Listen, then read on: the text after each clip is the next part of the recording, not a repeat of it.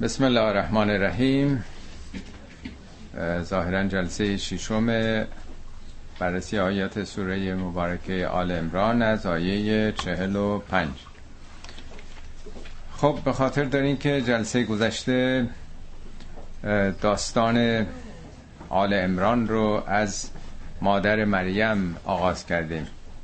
از قالت امرأت و امران رب انی نظرت لک ما فی بطنی محررن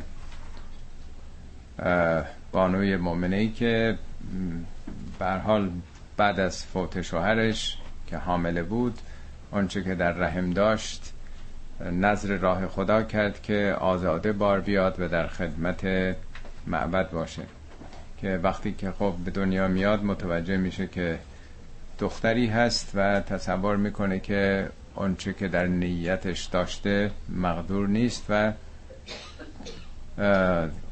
خداوندم پاسخ میده که در واقع آنچه که تو ذهنت بود با آنچه که به دنیا آوردی خیلی فرق داره. و مریم به دنیا میاد و دعای اون زن پاک به خوبی پذیرفته میشه و بعد نشون میده که زکریا متکفل اداره او شد. ظاهرا مادر مریم با همسر زکریا دو خواهر بودن. البته در قرآن که نیومده ولی در انجیل هست. الیسابات همسر زکریا که در قرآن هم از هر دوشون یاد شده که بسیار اهل خضوع و خشوع و دعای خدا در نهان و آشکار بودند. و زکریا که در واقع می‌شد شوهر خاله مریم و از کاهنان بزرگ معبد بود عهدهدار اداره مریم میشه و هر وقت که زکریا در محراب بر او وارد می شده آثاری از معرفت و شناخت و عمق توحید می‌دیده و همین باعث انقلاب روحیش میشه. از خدا می‌خواد که به او هم فرزندی بده که عهدهدار رسالتش بعد از خودش بشه و داستان به حال بشارت فرشتگان به تولد یحیی بود که خب خوندیم و داستان ادامه پیدا کرد تا به بر حال دوران مریم رسید. از این آیه در واقع بخش تازه است از ماجرای پس از مریم یعنی تولد حضرت عیسی. این بخش عمدتا تعلق داره به داستان تولد حضرت عیسی. از قالت الملائکه یا مریم ان الله یبشرک به کلمت من حسمه المسیح عیسی ابن مریم وجیها فی الدنیا و و من المقربین. آنگاه که فرشتگان گفتند ای مریم ان الله یبشرک به کلمت من. خداوند تو رو بشارت میده به کلمه ای از سوی خودش. عیسی یک کلمه بود در انجیلم به همین معنا آمده. در قرآن هم یه میگه کلمت هو القاها الی مریم. عیسی یک کلمه ای بود که بر مریم القا شد. حتی در آیات قبل خوندیم که یحیی هم میگه مصدقا به کلمت من الله. یحیی در واقع زمین ساز و تصدیق کننده اون کلمه خدا بود. کلمه یعنی یه عامل تأثیر گذار خداوند ابراهیم رو با کلماتی آزمایش می‌کنه دیگه. میگه ان الله ابتلا ابراهیم به کلمات. کدوم کلمات؟ امتحان دیکته که خدا نداده که کلماتی رو بنویسه. صبر نمی‌دونم تقواست جانبازی همه ارزش های انسانی. خود تقوا در قرآن میگه الزم هم کلمت و تقوا. خود تقوا یک کلمه است در واقع. همه آثار خلق خدا همش کلمات دیگه. میگه اگه تمام دریاها مرکب بشه و تمام جنگل ها رو تبدیل به قلم بکنن که بنویسن کلمات خدا رو نمی‌تونن. کلمات خدا یعنی آثار خلقتش دیگه. آنچه که پدید آورده. عیسی هم یک پدیده بود یه فنومن بود در واقع. بنابراین او رو به یک کلمه ای از جانب خدا یک به صلاح پدیده جدیدی بشارت دادن فرشتگان. به کلمت من حسمه المسیح و عیسی ابن مریم. اسم او منظور از اسم لفظ نیست. ما هر کدوم یه اسمی داریم ولی این اسامی الزامن معنایی نداره. بعضی اسمشون تقیه. آیا حتما متقی هن؟ بعضی ها تاهره آیا تاهرند اسامی که ما می‌ذاریم مصطفی. آیا برگزیده است؟ استفا شده. اسامی الفاظی است که ما می‌ذاریم. ولی اونچه که در قرآن اومده این اسامی معنا پشتشه. همینطور که جلسه گذشته درباره مریم عرض کردم. یا در مورد یحیی میگه لم نجعل له من قبل و سمیین چنین نامی رو قبلا روی کسی نگذاشته بودیم. منظور نام نیست بلکه این ویژگی یحیی که ازش حیاته این احیاگر جامعه است. جامعه رو بیدار می‌کنه زنده می‌کنه در واقع. اینی که نام او مسیح هست نه اینکه حالا یه اسم قشنگی خداوند انتخاب کرده که سابقه نداشته. مسیح یعنی مسح شده. این رسم در واقع در بین یهودیان بود چون عیسی مسیح هم از بین یهودیان مثلا از همون قوم بنی اسرائیل بود دیگه. معمولا پادشاهانشون رو با یک نوع روغنی در واقع اونها رو مس می‌کردند. این علامت مثل غسل تعمید که در بین مسیحیان معمول هست. یک نوع در واقع با یک روغن خوشبویی این معناش این بود که از همه بدی ها از همه شر و شیطنت ها این پاک شده. همینطور که مثلا ما در اسلام شهادت این رو داریم. کسی شهادت به توحید و رسالت پیامبر میده این نماد پذیرش آین دیگه. در مسیحیت هم تعمیده. حالا این رسم در بین یهودیان بوده که پادشاهانشون رو این قداست رو بهش میبخشیدن که او دیگه از جانب خداست. او تعمید داده شده. او در واقع مسح شده. در ایران باستان خود ما هم همینطور بود. تو نقش برجسته های فارس اگر ببینید این اهورا مزداست که اون حلقه مشروعیت رو داره به شاه میده. یعنی به یه نحوی می‌خواستن اینا رو جدا کنن که اینا در واقع مهر تایید خدا بهشون خورده بنابراین اینا وضعشون با شما فرق داره خب در واقع پشت این قضیه اون دستگاه دینی کاهنان و متولیان دین بودن که منافع خودشون رو با سیاست گره می زدن.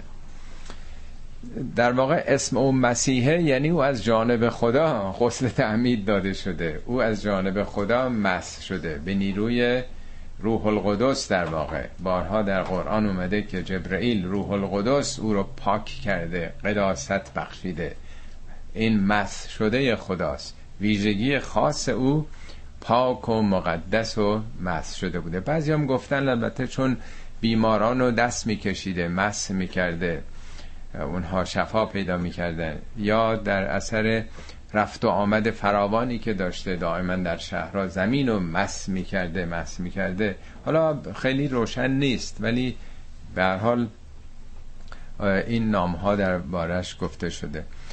عیسی مسیح عیسی. عیسی هم ابریش هست یسوع یا یشوع که به معنای نجات دهنده است. مثل امام زمانی که دنبالش بودن و منتظر بودن. او یک مس شده خداست. که نجات بخش این امت گمراه شده بنی اسرائیل هست. کی هست؟ ابن مریم. نه ابن خدا نه پسر خدا نه خود خدا. در قرآن 24 بار عیسی رو گفته ابن مریم. او فرزند مریمه نه فرزند یوسف نجار نه فرزند خدا. حالا یه دی می‌گفتن فرزند یوسف نجار بوده. یا او رو ساز نازاده تلقی می‌کردن و خیلی اتهاماتی هم یهودی ها می‌زدن و هم مسیحی ها غلط کردن نه اون ابن مریم بوده. حتی در قرآن آمده میگه و جعل ابن مریم و امه آیتن ما پسر مریم و مادرشو. پیشه که بگه عیسی و مادرشو میگه ما ابن مریم و مادرش رو آیه قرار دادیم. مخصوصا قرآن او رو به عنوان ابن مریم معرفی کرده. مریمی که اون مقام ممتاز رو داشت که پیامبری مثل زکریا بیتاب میشه در مشاهده حالات او. وجیهن فی دنیا و آخره او وجیه بود. وجیه معمولا به آدمای خوش ظاهر خوشرو میگن. حالا آقایان فقیهان که نمی‌خوان کلمه زیبا رو به کار ببرن میگن وجیه که خیلی به حال لفظ عمومی رو به کار نبرن ولی وجیه در قرآن دو بار اومده. یه بار درباره حضرت موساس. میگه علا رقم این که موسا رو متهم می‌کردن داستان خوندین چقدر در تورات و انجیل. هزار جور لکه می‌خواستن بر او وارد بکنن بدنامش کنن موسا رو. میگه فبرعه الله ما قالو خداوند او رو در واقع مبری شناخت از این حرفایی که علیه موسی می‌زدن و کان عند الله وجیهن. موسی پیش خدا با آبرو بود. وجیه کسی که هم به مردم رو داره و هم مردم به او رو دارن. معناش یه مقداری همین خوشنامه. با آبروه در واقع. مورد دوم در مورد ایساست که وجیهن فی دنیا و الاخره. عیسی هم در دنیا با مردم رفت و آمد داشت. مردمی بود دلسوز مردم بود رو به مردم داشت و هم به همین دلیل خوشنام و خوش آبرو بود و هم در آخرت و همچنین از مقربین بود. مقربین خدا. اینم نشون میده نه خدا و نه پسر خدا و نه هیچ کسی دیگه از نزدیک شدگان به خدا بود. خب در واقع این بشارتی است که فرشتگان دارن به مریم میدن که در واقع نوزاد تو چه خصوصیاتی داره. اسمش یعنی ویژگیش مسیح ایساس نجات بخش سوم در واقع وجیه در دنیا و آخرت و بعد از مقربینه. دیگه چی و یکلم الناس فی المهد و کهلن و من الصالحین. او با مردم در مهد مهد یعنی در دوران کودکی.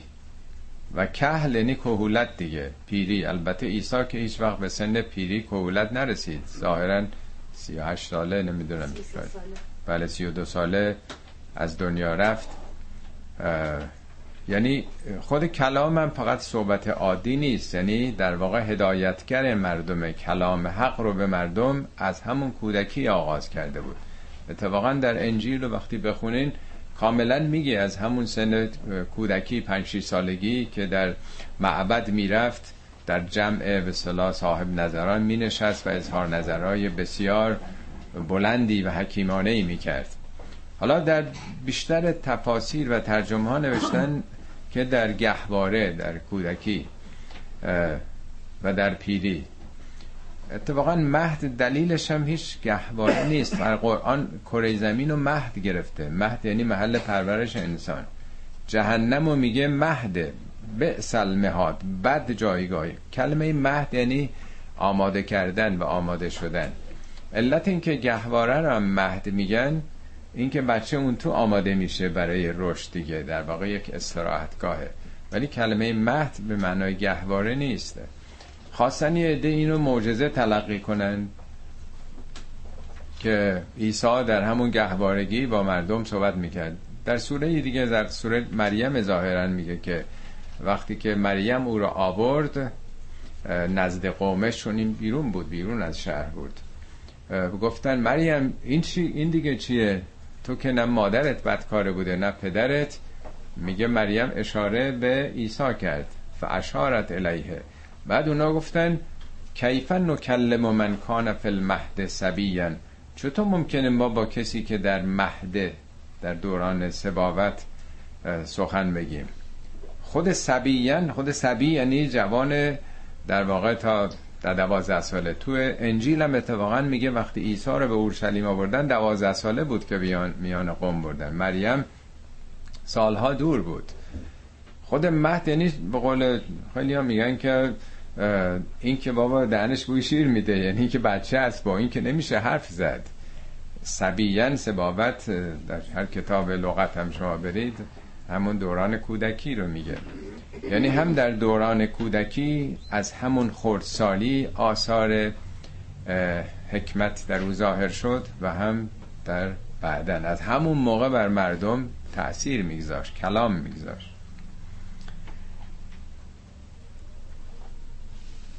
قالت رب انا یکون لی ولدن ولم یمسسنی بشرون. مریم میگه پروردگارا چطور ممکنه که من بچه دار بشم ولدی داشته باشم ولم یمسسنی بشرون. بشری با من تماس پیدا نکرده. من ارتباطی نداشتم با کسی.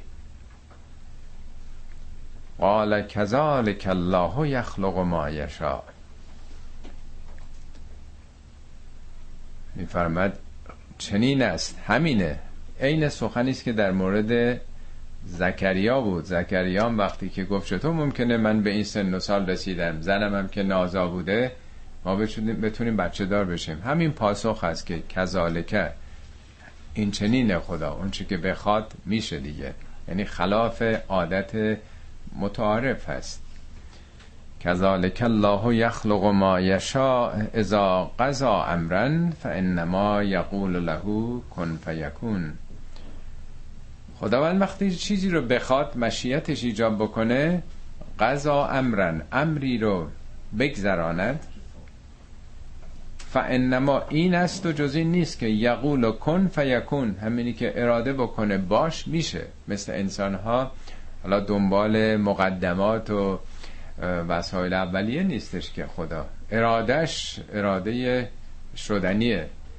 جهان ما جهانی که لاقل می‌شناسیم از لحظه بیگ بنگ. از یه نقطه یک انفجار آغاز شد. این عالم بیکران میلیاردها کهکشان پدید آمد. از یه نقطه شد دیگه.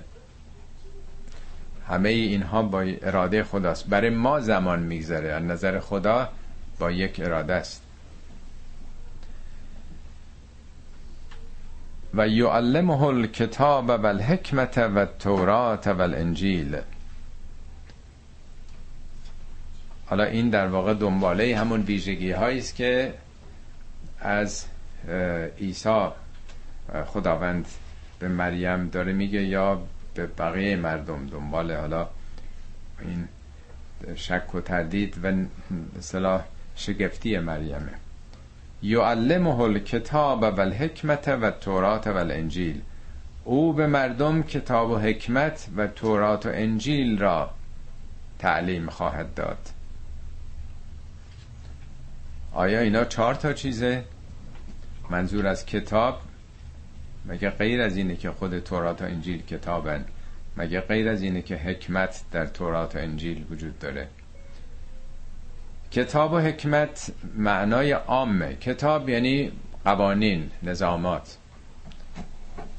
در روزگاری که فرهنگ شفاهی بود هر آنچه که مقرر بود که قانون بشه مقررات بشه مکتوب می‌کردند.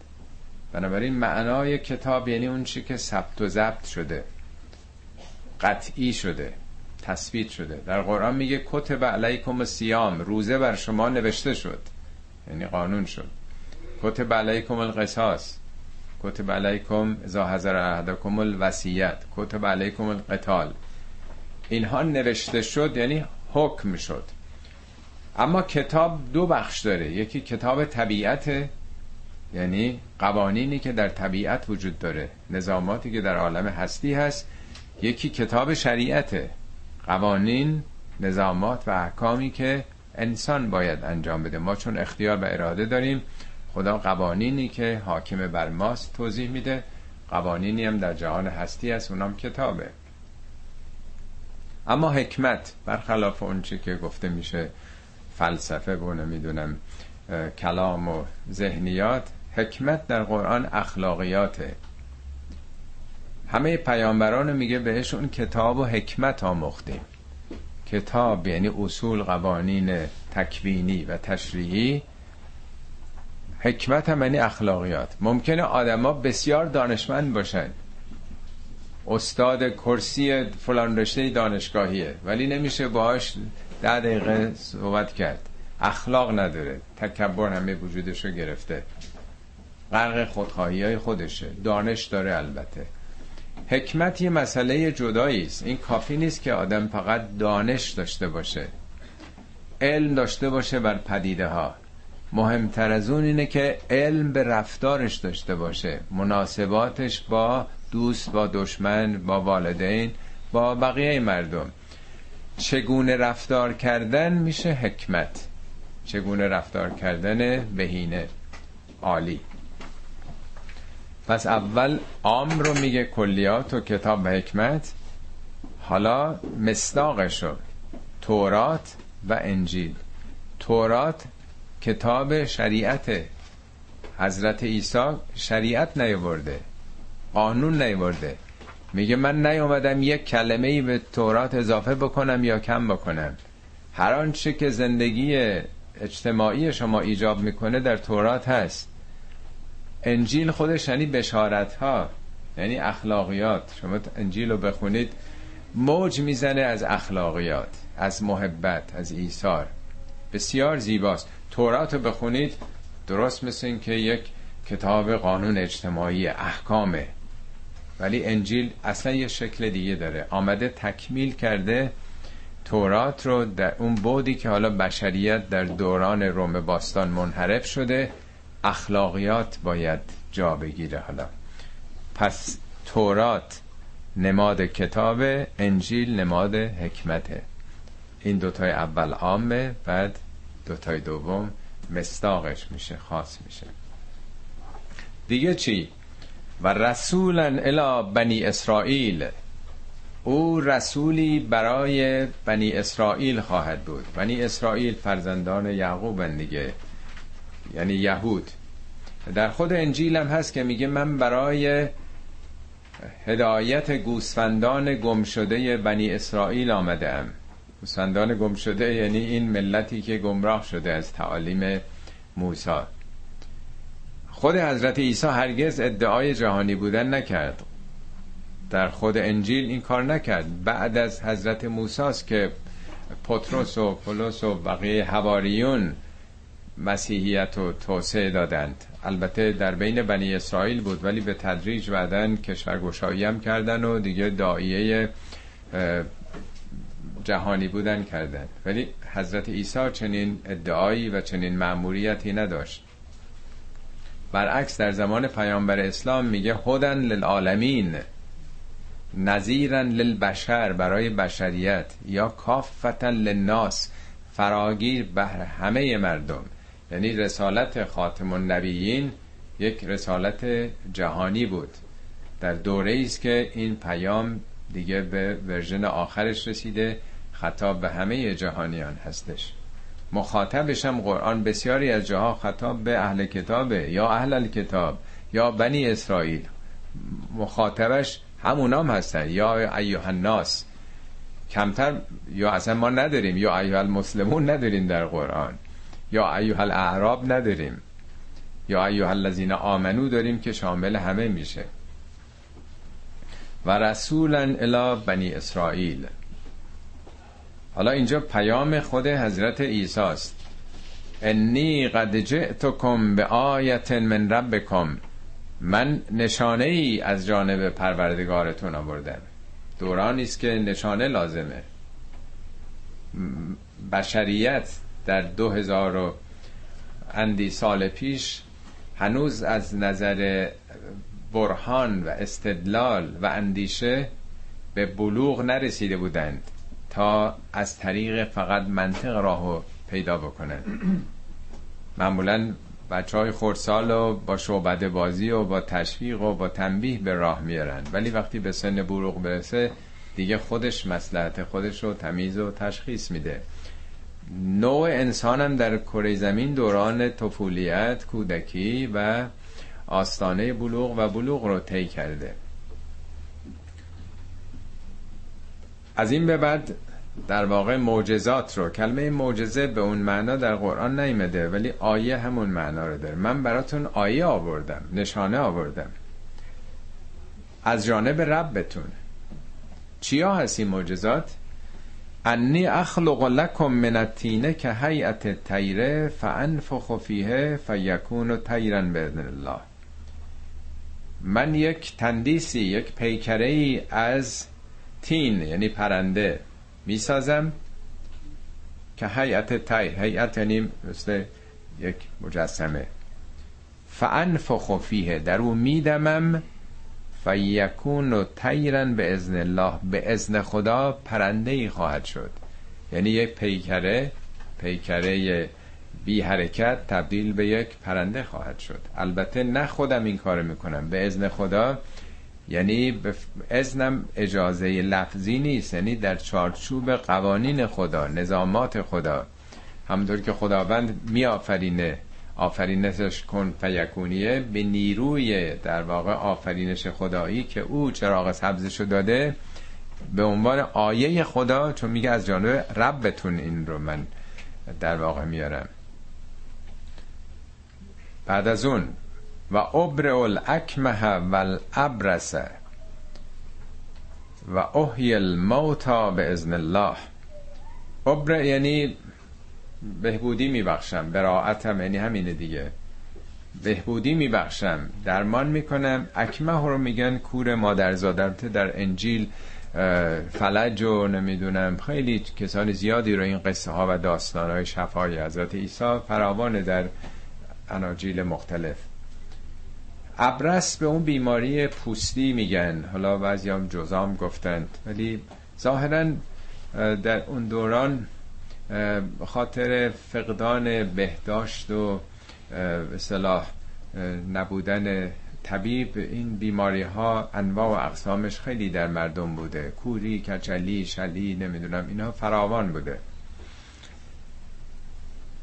و اوهی الموتا به ازن الله. خیلی ها میمردن در واقع. به ازن خدا. همه اینا در واقع در چارچوب قوانین خداست.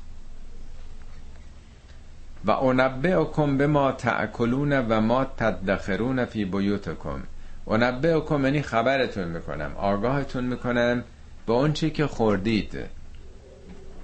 ظاهرا اینم یکی از ویژگی های ذاتی حضرت عیسی بوده که شامش در واقع تیز بوده. شما ما معمولا آدمای معمولی خیلی کمتر این رو درک می‌کنن.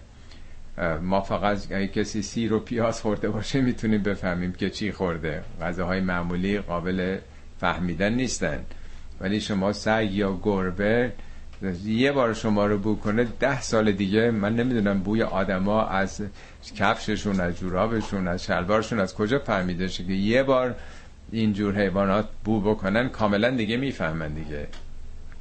یعنی شاید هزاران برابر ما قدرت شامشون بویاییشون قوی تره حضرت عیسی میگه من اون چه که شما خوردید یا اون چه که تدخرون فی بیوتکم در خانتون ذخیره کردید. اگر مواد غذایی باشه منظور که ذخیره کردن بالاخره اون چی که خریدن تو خونهشون از گوشت سبزیجات قاعدتا اون بوش به پیراهنشون یا آمده می‌تونه از اون طریق تشخیص بده اگر شامه قوی باشه دیگه. شما یه گوشه خونه تونشته کوچک بذارید مورچه ها از صد متری اونو می‌تونن پیدا بکنن. یه تیکه شیرینی کوچک باشه. بالاخره این نیروی شامه است دیگه. یا اگرم واقعا غیر از اون مواد غذایی باشه یک نوع به اصطلاح خواندن فکر طرف یه قدرت اینچنین داشته که بگه که تو چی قایم کردی تو خونه؟ فکرشو بخونه. نمی‌دونیم دقیقا. البته همه اینا در این مورد آخری به ازن الله و دیگه نیورده. ظاهرا اون یه ویژگی در ذات خود عیسی بوده. عیسی همه چیش غیر عادی بوده. همینطور که غیر عادی متولد شده و زندگی کرده و دنیا رفته یک کلمه خاص بود یه پدیده ویژه بود در واقع به تعبیر خدا. ان فی ذلک لآیه لکم ان کنتم مؤمنین. در این موضوع یعنی در این نشانه ها اینا آیه است برای شما. البته ان کنتم مؤمنین. اگه ایمان داشته باشید.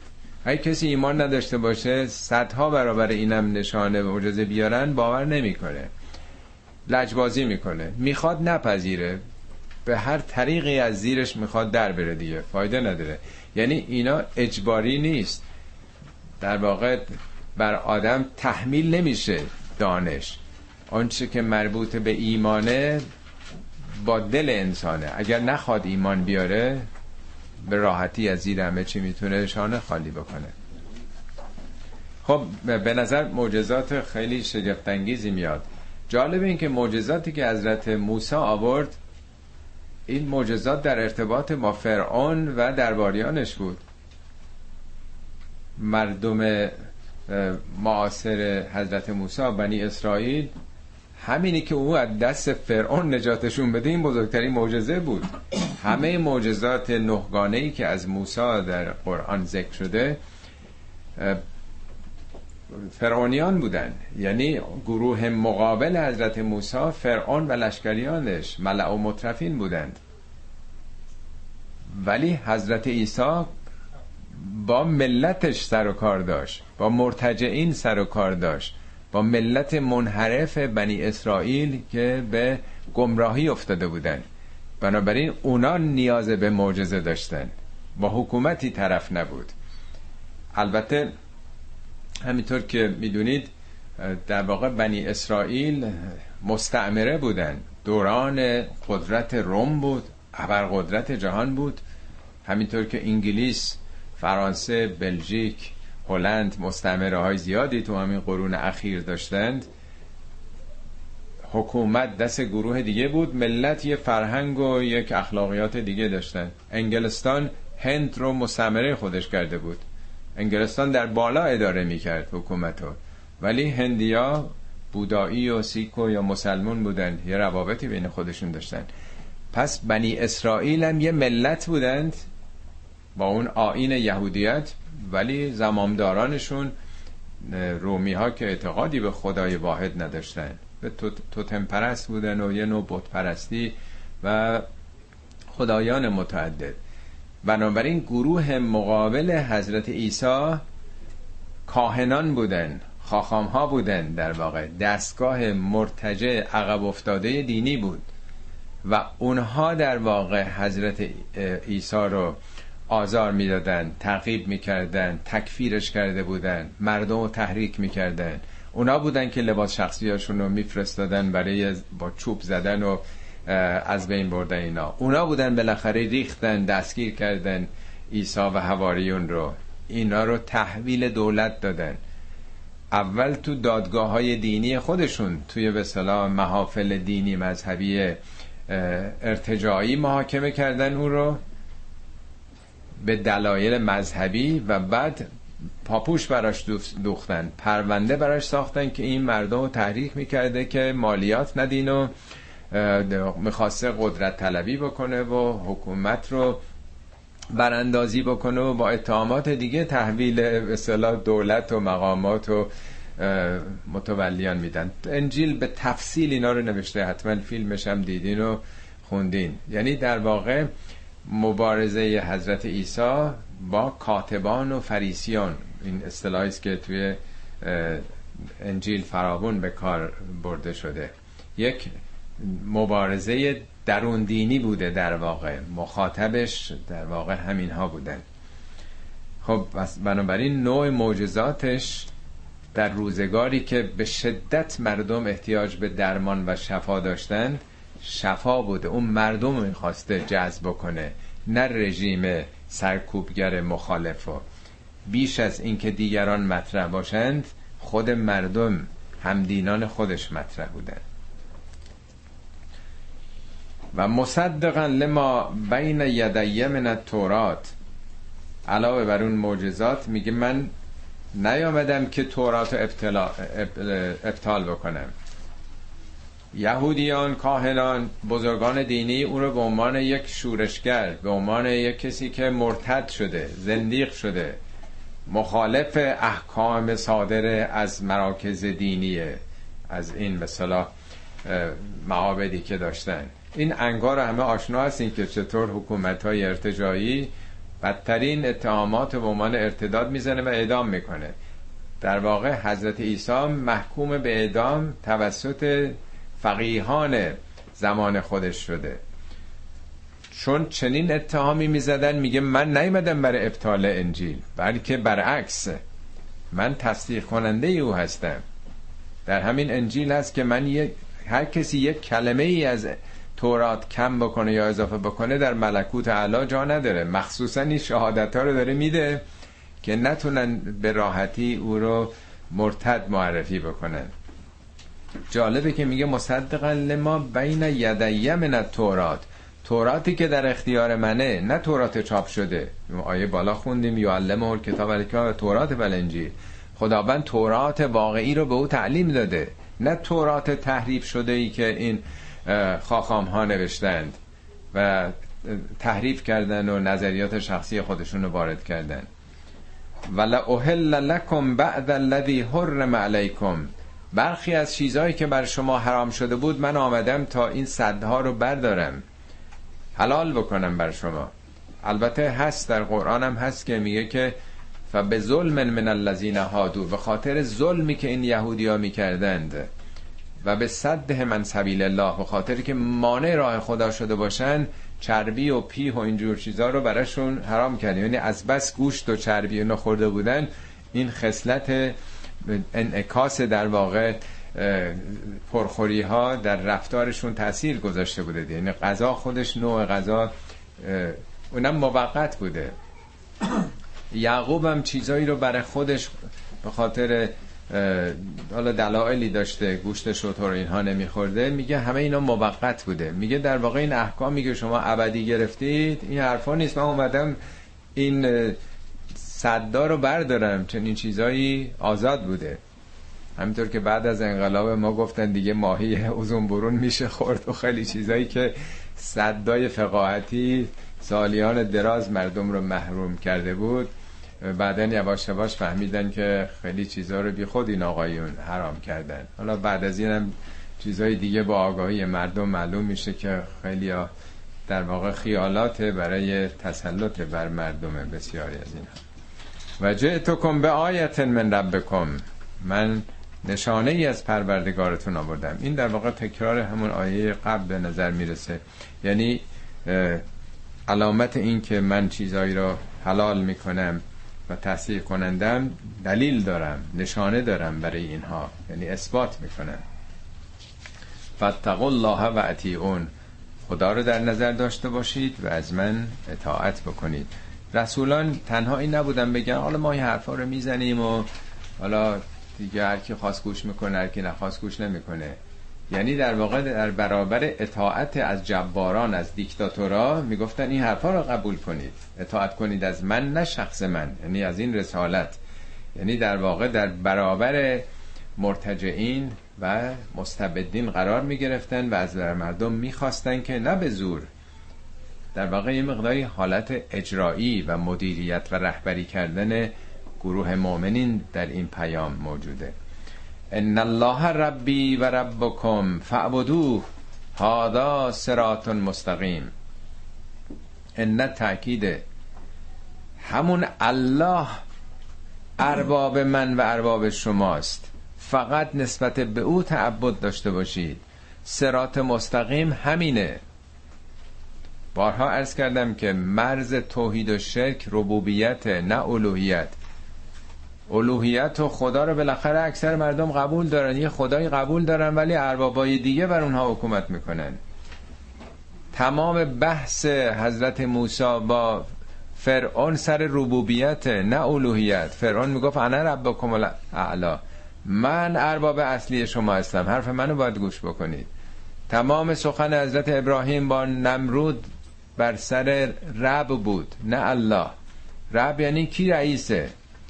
در قرآن میگه که اتخذوا احبارهم و رهبانهم اربابا من دون الله.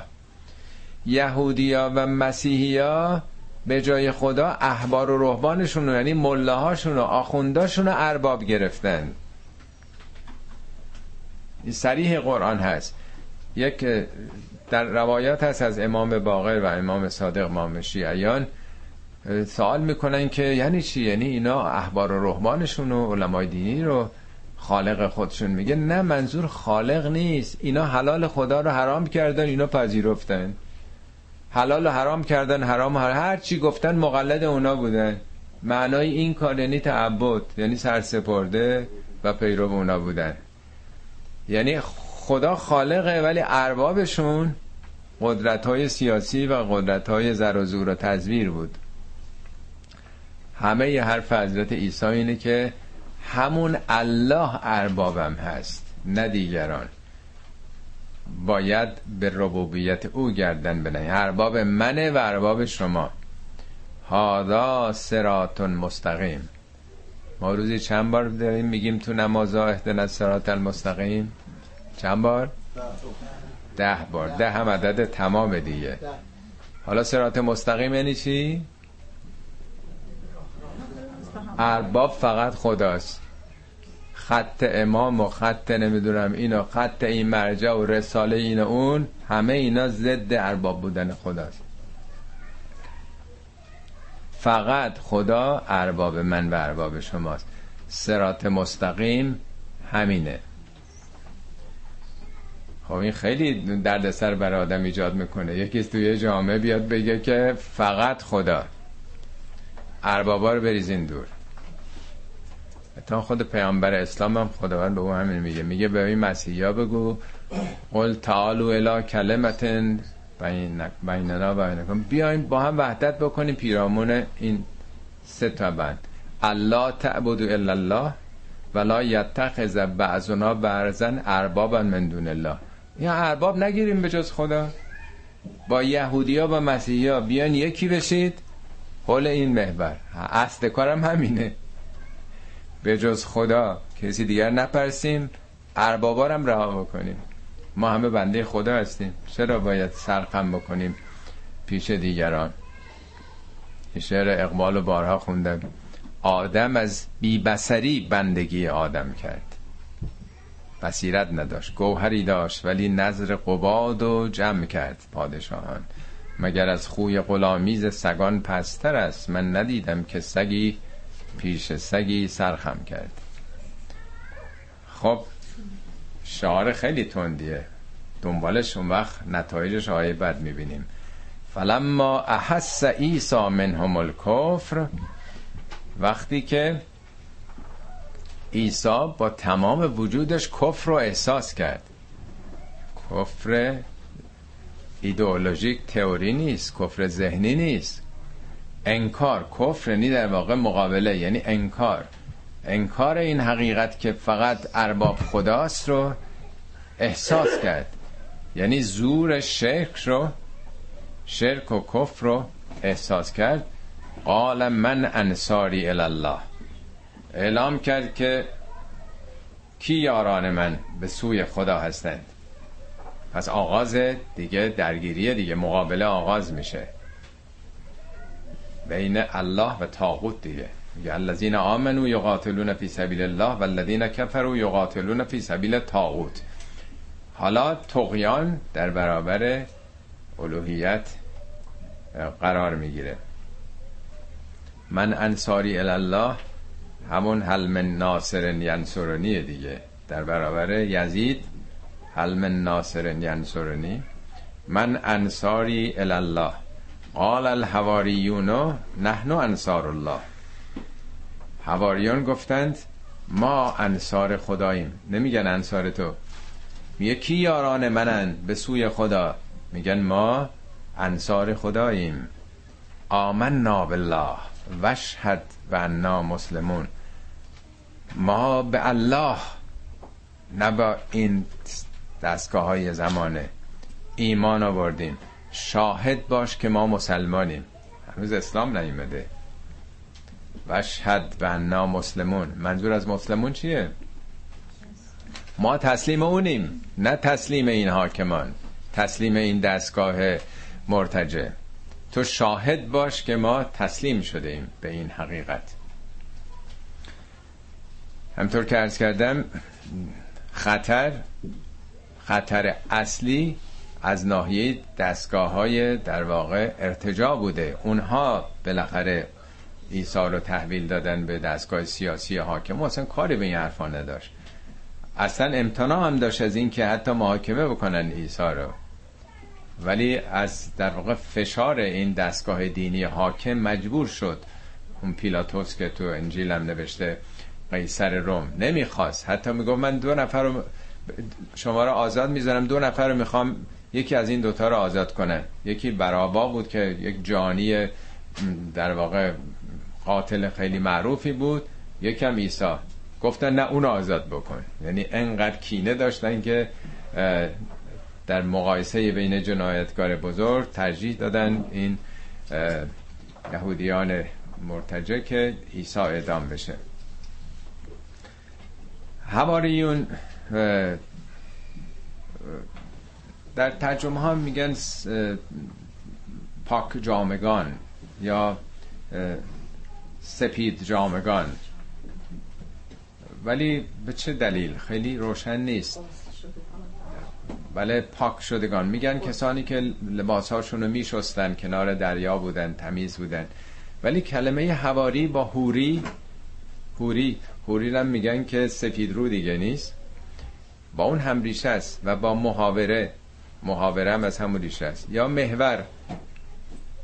در این کلمات دقت کنید محور معمولا محوری چرخی دورش داره میگرده دیگه. محور دلالت مثل میله لنکیه محور یه چیزیست درش یه حرکت هست. محاورم یعنی دایلوگ یعنی تبادل کلام. به جای دگم بودن و ایستا بودن آدم محاوره کنه گفتگو بکنه. وقتی که گفتگو می‌کنه مثل اینکه روشن میشه دیگه. حالا سپید جامعه که میگن یا میگن اونا که لباساشونو میشستن یعنی از اون چرک شرک شسته بودن خودشونو. تحول پیدا کرده بودند همینطور که ساهران وقتی که به موسی ایمان میارن فرعون میگه بدون اجازه من ایمان آوردید دست و پاتون رو در جهت عکس هم قطع می‌کنم به دارتون می‌زنم. حالا می‌فهمی که کدوم یکی از این ما قدرتی بیشتر داریم. ساهران میگن لا زیر انا الی ربنا منقلبون. ترسی نداریم باکی نیست. ما دیگه منقلب شدیم.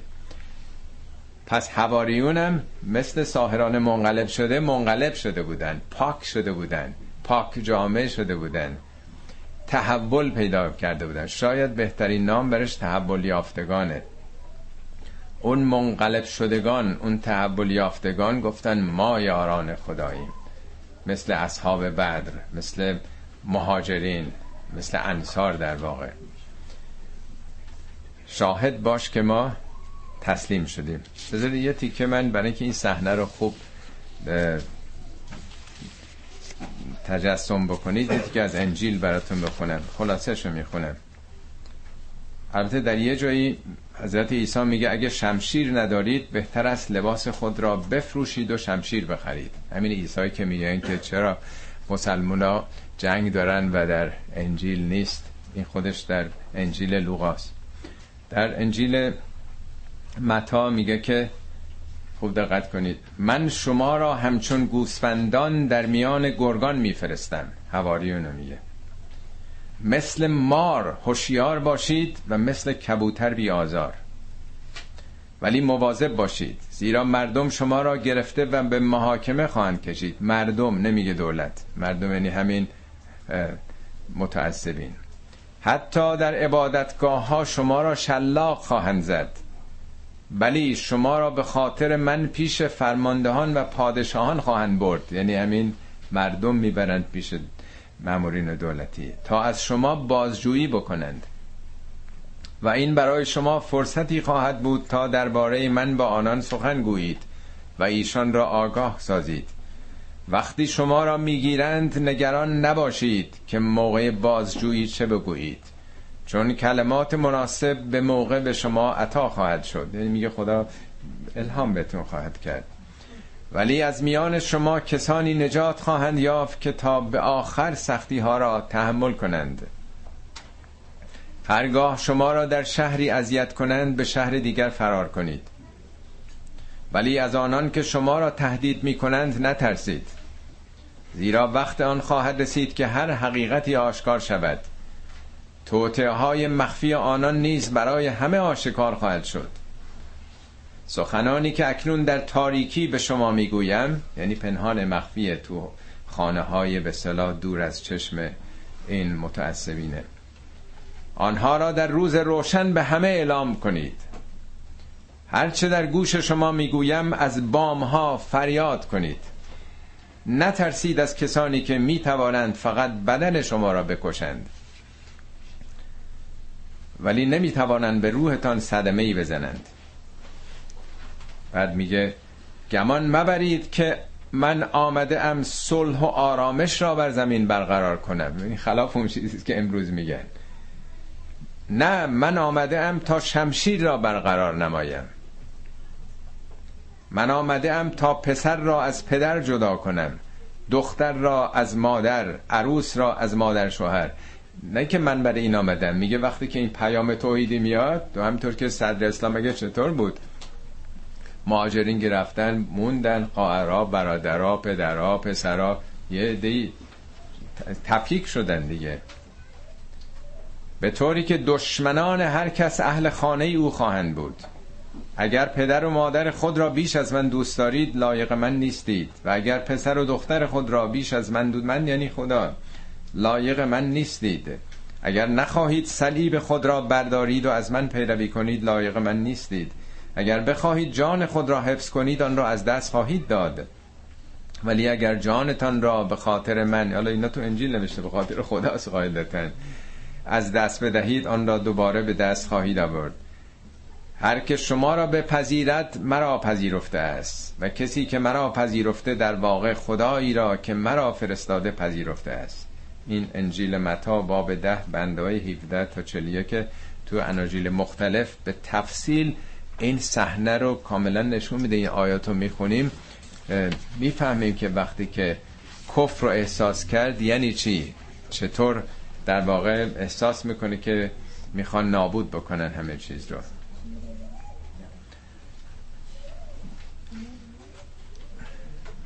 ربنا آمنا. به ما انزلت و تبعنا الرسول فکتبنا مع الشاهدین. این هواریون دعا کردن خدایا ما ایمان آوردیم با اونچه که تو نازل کردی. ما از این رسول پیروی می‌کنیم. خدایا ما رو با شاهدین بنویس. یعنی ما شاهدیم. شاهد یعنی در نرفتیم. تو صحنه ایم حاضریم. گواهیم. تو میدان آمدیم. و مکرو و مکر الله والله خیر الماکرین. چه مکری کردن. حتما در اون فیلم هایی که راجع به عیسی ساختن دیدین. اگر انجیل رو هم بخونید به وضوح این رو داره نشون میده که چه توطعه های این دستگاه دینی کردن علیه عیسی و یارانش و کار رو به اونجا رسوندن که همینا رو خواستن از بین ببرن. معنای مکر در واقع یعنی طرح و نقشه و تدبیری که آدم علیه دشمن خودش مخالف خودش طراحی می‌کنه. به معنای امروزیش می‌دونیم بیشتر ارتش های جهان از تمام علوم تکنولوژی دارن استفاده می‌کنن. هواپیمای هرچی بلند پروازتر با رادارهای گیرنده های قوی تر اصلا دنیا دنیای رقابت برای قوی شدنه که ما جلوی خودمون جلوی دشمن رو بگیریم دیگه. انرژی ای حق مسلم ماست هم در واقع برای رسیدن به یک قدرت نظامی است که نتونن در واقع سیاست هاشون رو دیکته بکنن دیگه. خب این میگن مکر یعنی اونا دنبال انواع ترفندها و توتا و نقشه ها رفتن که جلوی این جنبش اصلاحی حضرت عیسی رو در بنی اسرائیل بگیرند و مکر الله. خدا هم در قوانینش تدابیری طرحهایی نقشه هایی داره. والله خیر الماکرین. خداوند بهترین ماکرانه. یعنی بهترین نقشه کشا بهترین قوانین خونسا کننده ضد حق رو خدا داره. خداوند در واقع ضد باطل در نظامش هست. کسانی که در راه حقن مجهز به در واقع مکرهای مثبت خواهند بود. انرژی های مثبت.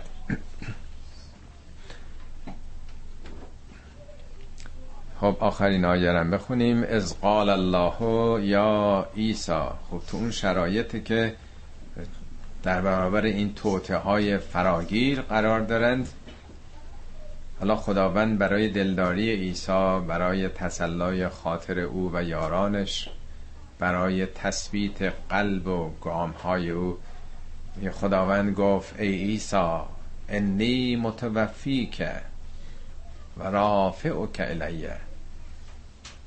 متوفی وفات با موت فرق داره. موت در واقع آخر حیاته پایان حیاته ولی وفات گرفتنه. از همون ریشه وفاست دیگه. میگن وفای به عهد بکنید یعنی کامل. توفیه یعنی جان کسی رو کامل گرفتن. میگه الله یتوفى الانفس حین موتها. وقتی آدم میمیره خدا گرفتتش این رو. الله یتوفى الانفس حین موتها موت با وفات فرق می‌کنه. یعنی شما به عدم نرفتید. حالا اسمشو روح بذارید نفس بذارید. خدا اینو گرفته. میگه ولتی لم تمت فی منامها. اونی که خوابیده ولی نمرده کی گرفتتش؟ همون کسی که میگه عجل به دست اونه. یعنی ما در خواب فوت می‌کنیم ولی موت نمی‌کنیم. ما توی سیستم دیگه ای قرار گرفتیم. در واقع میگه که چون یهودی ها ادعا کردن گفتن انا قتلنا عیسی انا قتلنا المسیح عیسی ابن مریم رسول الله. ما کشتیم اون کسی که ادعا می‌کرد عیسی مسیح رسول خداست. در قرآن میگه و ما قتلوه و ما و ما صلبوه و ما قتلوه یقینا. به یقین نکشتنش نه مصلوبش کرده. منظور اینا نبود که ما تنها عیسی رو کشتیم. کشتن یعنی پیام نابود کردیم. از بین بردیم این حرفا رو این خرابکاران رو این ادعای رسالت رو. ولی خداوند او رو دلداری میده. عیسی انی متوفیه که و رافع و که نمیگه تو نمیمیری. تو کشته نشدی. نمیشی. در قرآن بارها اومده که ابو وفات رافت از دنیا رفت در واقع. و رافع و که تو رو به سوی خودمون بالا می‌بریم. خدا که جایی نیست بگیم اینجا پایین برده بالا. یعنی اونا خواستن تو رو تحقیر کنن. نابود بکنن اندیشه تو رو فکر تو رو. اتهام بدترین اتهامات رو به تو زدن ولی تو ما, ما تو رو بالا می‌بریم. اینا جملات اسمی هم به کار برده. به جایی فکر عیسی ما اتوفا کرد تو رو وفات میدیم میگه انی متوفی کرد به صلاح جمله اسمیه میاد یعنی ما کارمون اینه. این فاعل وقتی میاره خیلی قوی تر اینو نشون میده. من این کارم من تو رو بالا برندم من تو رو به سوی خود کشندم و متحر که من الذین کفرو من تو رو از این کفار پاک کنندم. تو زیارت وارث می‌خونیم راجع به امام حسین میگه من شهادت میدم که لم تنجس کل جاهلیت و به انجاسها شهادت میدم جاهلیت تو رو نجس نکرد. با نجاست های فرهنگی و اخلاقیشون تو رو نجس نکرد. ولم تلبس کم من مدلهمات من سیابها با اون آلودگی های پیراهنش تو رو نیالود. نه پیراهنا یعنی این فرهنگ فراگیر.